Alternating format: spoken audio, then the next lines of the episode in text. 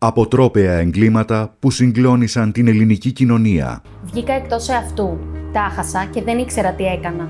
Ήταν μερικά από τα λόγια του 27χρονου Παναγιώτη Φρατζή, ο οποίος τον Ιούνιο του 1987 σκότωσε και τεμάχισε την 18χρονη σύζυγό του Ζωή Γαρμανή.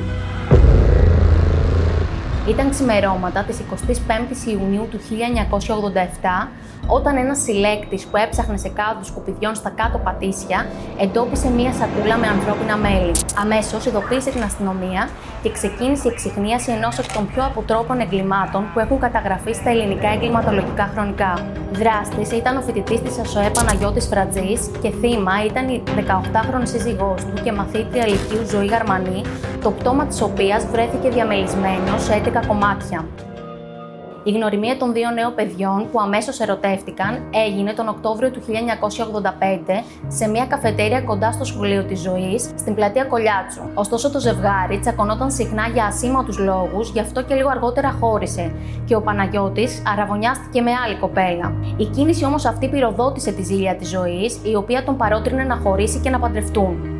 Ο γάμος τους έγινε τον Δεκέμβριο του 1986, αλλά οι καυγάδες δεν σταμάτησαν ποτέ.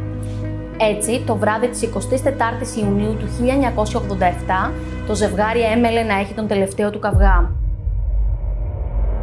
Μετά από μία έξοδο που είχαν σε εστιατόριο της Φωκίωνος Νέγρη με φιλικό του ζευγάρι, ο Παναγιώτης και η Ζωή επέστρεψαν στο σπίτι και άρχισαν να τσακώνονται, γιατί η κοπέλα ήθελε να συνεχίσουν την έξοδό τους βγαίνοντας για ένα ποτό, ενώ ο Παναγιώτης ήταν κουρασμένος. Ακολούθησε και δεύτερος καυγά με τον Παναγιώτη να στραγγαλίζει τη γυναίκα του, να τη μεταφέρει στο μπάνιο και να την τεμαχίζει επί 4 ώρες. Όταν ολοκλήρωσε το μακάβριο έργο του, τοποθέτησε τα 11 μέλη της σε σακούλη σκουπιδιών και τα πέταξε σε διάφορους κάπου, σίγουρος πως σε λίγη ώρα θα περνούσε το απορριθματοφόρο και θα τα άδειαζε, και τα ίχνη του θα εξαφανίζονταν έτσι μια για πάντα. Ωστόσο, τα σχέδια του Φρατζή ανέτρεψε ο συλλέκτης που βρήκε ένα από τα μέλη της κοπέλας. Στη συνέχεια, η αστυνομία βρήκε σχεδόν όλα τα κομμάτια εκτός από το κεφάλι, γεγονός που έκανε δύσκολη την ταυτοποίηση του πτώματος.